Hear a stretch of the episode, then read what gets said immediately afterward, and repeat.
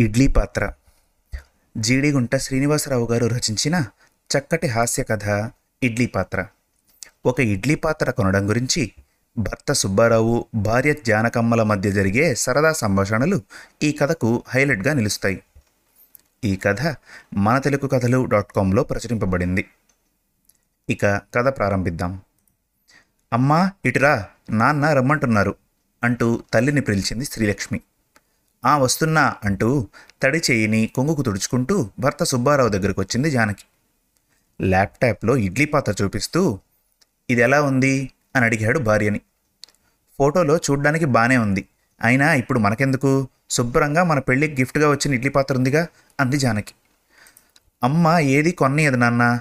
మన ఇడ్లీ పాత్రలో ఇడ్లీలు తినాలంటే డోక్ కూడా వస్తోంది. కొత్తది కొందాం అని కూతురు అడగటం విని వేసినప్పుడల్లా నాలుగు ఇడ్లీలకు తక్కువ తినరు.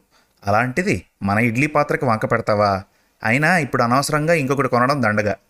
అయినా మీ తండ్రి కూతుర్లకి ఆదివారం వస్తే చాలు. ఆన్లైన్లో ఏ వస్తువు కొందామా అని చూడడం అలవాటైపోయింది అంటూ కూతుర్ని గదబాయించి వంటగదిలోకి వెళ్ళింది జానకి. ఇది వరస. మీ అమ్మ వద్దన తర్వాత ఇంకేం చేస్తాం? పద అలా గార్డెనింగ్ అయినా చేద్దాం అంటూ కూతుర్ని తీసుకొని పెరటి వైపుకు బయలుదేరాడు సుబ్బారావు. నాలుగు రోజుల తర్వాత జానకమ్మ గారు తనకి ఇష్టమైన ఇడ్లీ పాత్రలో ఇడ్లీలు వేసి మొగుడికి కూతురికి చెరో నాలుగు ఇడ్లీలు ఇచ్చి తను కూడా ఒక ప్లేట్లో రెండు ఇడ్లీలు పెట్టుకొని తినడం మొదలుపెట్టింది. ముక్క తుంచగానే ఇడ్లీ రాయిలాగా ఉంది అని అనిపించింది. భర్త వంక చూసింది. ఇడ్లీని ముక్కలు చేయలేక మొత్తంగా తింటున్న భర్తతో ఏమండి మీరన్నట్లు ఇడ్లీ పాత్ర పాడైందనుకుంటా ఇడ్లీలు గట్టిగా వచ్చాయి అంది. ఇడ్లీ పాత్ర వలన ఇడ్లీ గట్టిగా రాదు నీకు ఇడ్లీ పిండి పాళ్ళు ఎలా కలపాలో తెలియక ఈ నలభై ఏళ్ళ నుంచి మా చేత రాళ్ళు తినిపించావు అంతే. నిన్న నీకు చూపించిన ఇడ్లీ పాత్ర అమ్మేవాళ్ళు ఇడ్లీ పాత్ర అమ్మడంతో పాటు ఇడ్లీ ఎలా చేయాలి అని కూడా ట్రైనింగ్ ఇస్తారట. అందుకనే కొందామన్నాను అన్నాడు సుబ్బారావు. చాలండి ఇంతటి దానికి ట్రైనింగ్ కూడానా? యూట్యూబ్లో బోలెడు వీడియోలు ఉంటాయి. వాడికి అంత డబ్బు పోసి కొనడం కంటే జనరల్ బజార్లో కొందాం. సగానికి సగం ఖరీదుకి దొరుకుతుంది. అంది జానకమ్మ. సరే నీ ఇష్టం. ఈలోపు ఆ వీడియోలు ఏవో చూసి ముందు దూదిలాంటి ఇడ్లీలు ఎలా చేయాలో నేర్చుకో అన్నాడు సుబ్బారావు. నాలుగు రోజుల తర్వాత ఒకరోజు ఉదయమే జానకమ్మ భర్తతో ఈరోజు బ్రేక్ఫాస్ట్ అవ్వగానే బజార్ వెళ్ళి ఇడ్లీ పాత్ర కొందాం అంది. మరీ అంత పొద్దున్నే ఎందుకో? సాయంత్రం వెళ్దాంలే అన్నాడు సుబ్బారావు. భలేవారే వాళ్ళు షాప్ తెరవగానే వెళ్ళి కొంటే బోనీ బేరం వదులుకోలేక మనం అడిగినంత రేటుకి ఇస్తారు. ఈ మాత్రం లోకజ్ఞానం కూడా లేకపోతే ఎలా అండి? అంటూ హడావిడి పెట్టి భర్తను తీసుకుని ఒక షాప్కి వెళ్ళింది. పాపం షాప్ వాడు అప్పుడే షాప్ తెరిచినట్టున్నాడు. దేవుడి ఫోటోగా గర్వతి వెలిగిస్తూ కనిపించాడు. ఈలోపు నాలుగు ప్లేట్స్ ఉన్న ఇడ్లీ పాత్రని ఎన్నుకొని అబ్బాయి దీని ఖరీదెంత అని అడిగింది. మంచి బేరం దొరికింది అనుకున్న షాప్ వాడు పదకొండు వందలు అన్నాడు. చాలే ఎందుకంత రేట్? మా దగ్గర దీనికన్నా మంచి ఇడ్లీ పాత్ర ఉంది. ఐదు వందలకే కొన్నాం అంది జానకమ్మ. ఉంటే మళ్ళీ ఎందుకమ్మా కొండం? అదే వాడుకోండి అన్నాడు షాప్ వాడు అందులో మూడు ప్లేట్సే ఉన్నాయి. ఇంకో ప్లేట్ ఉంటే బాగుంటుందని కొంటున్నాం. ఆరు వందలకి ఇస్తావా? అని అడిగింది. మాకే పడలేదమ్మా ఆ రేటు. చివరగా వెయ్యి రూపాయలకైతే ఇస్తాను అన్నాడు షాప్ వాడు అంత ఇవ్వలేము. అసలే సార్ రిటైర్ అయ్యి ఇంట్లో ఉంటున్నారు. ఇంకో వంద చేసుకొని ఏడు వందలకి ఇవ్వు. లేదంటే మా పాత ఇడ్లీ పాత్రతోనే రెండుసార్లు వేసుకుంటాం అంటూ బేరం చేసింది జానకమ్మ. చివరికి ఎనిమిది వందల రూపాయలు కొని ఇంటికి బయలుదేరారు. ఎందుకు అనవసరంగా నేను రిటైర్ అయ్యానని డబ్బుకు అడుక్కు తింటున్నట్లుగా వాడితో చెప్పటం? నాకు తల కొట్టేసినట్లయింది అన్నాడు సుబ్బారావు భార్యతో. అలా చెప్పబట్టే మూడు వందలు తగ్గించాడు అంది జానకమ్మ. ఇంటి ముందు ఆటో దిగి బేరం ఆడుకున్న వంద రూపాయలు డ్రైవర్కి ఇచ్చాడు సుబ్బారావు.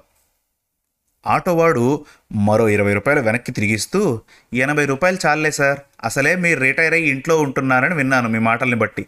అంటూ వెళ్ళిపోయాడు. సుబ్బారావు ఒక్కసారిగా కొయ్యబరిపోయాడు. నీ వల్ల చివరికి ఆటో అతను కూడా నా వైపు జాలి చూపించాడు. నా జన్మ ధన్యమైంది. ఇహనైనా వంట వండి నాలుగు మెతుకులు పడేస్తావా? లేక రిటైర్ అయ్యానని ఒక్క పూటే పెడతావా?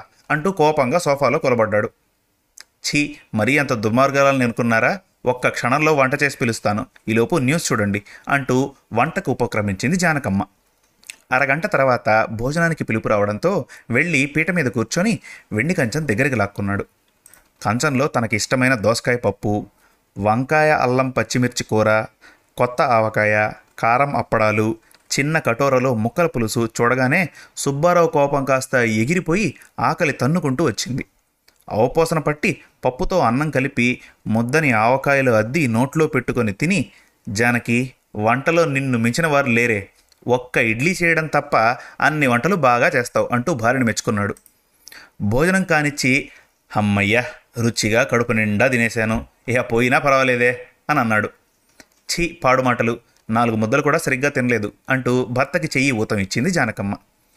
భార్య చెయ్యి సపోర్ట్తో పైకి లేచి పంపు దగ్గర చెయ్యి కడుక్కొని వస్తుండగా భార్య ఎందుకో నవ్వటం చూసి ఎందుకు నవ్వుతున్నావు? అని అడిగాడు. ఏం లేదు ఇప్పుడు మళ్ళీ పాణిగ్రహణం జరిగింది. అంది జానకమ్మ. సరేలే పెళ్ళిలో చేసిన పాణిగ్రహణానికే ఇంతవరకు చెయ్యి నొప్పి తగ్గక మూవ్ ఆయింట్మెంట్ వాడుతున్నాను అన్నాడు నవ్వుతూ.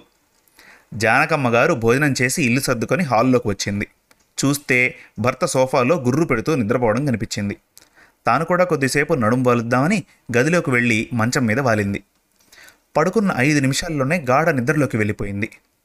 సెల్ ఫోన్ మోగడంతో ఉలిక్కిపడి లేచి ఫోన్ మోగుతున్నా తీయకుండా ఈయన ఏం చేస్తున్నాడు అనుకుంటూ హాల్లోకి వచ్చి ఫోన్ తీసింది.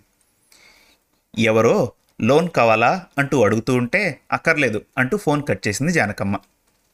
భర్తని లేవమని కుదిపింది.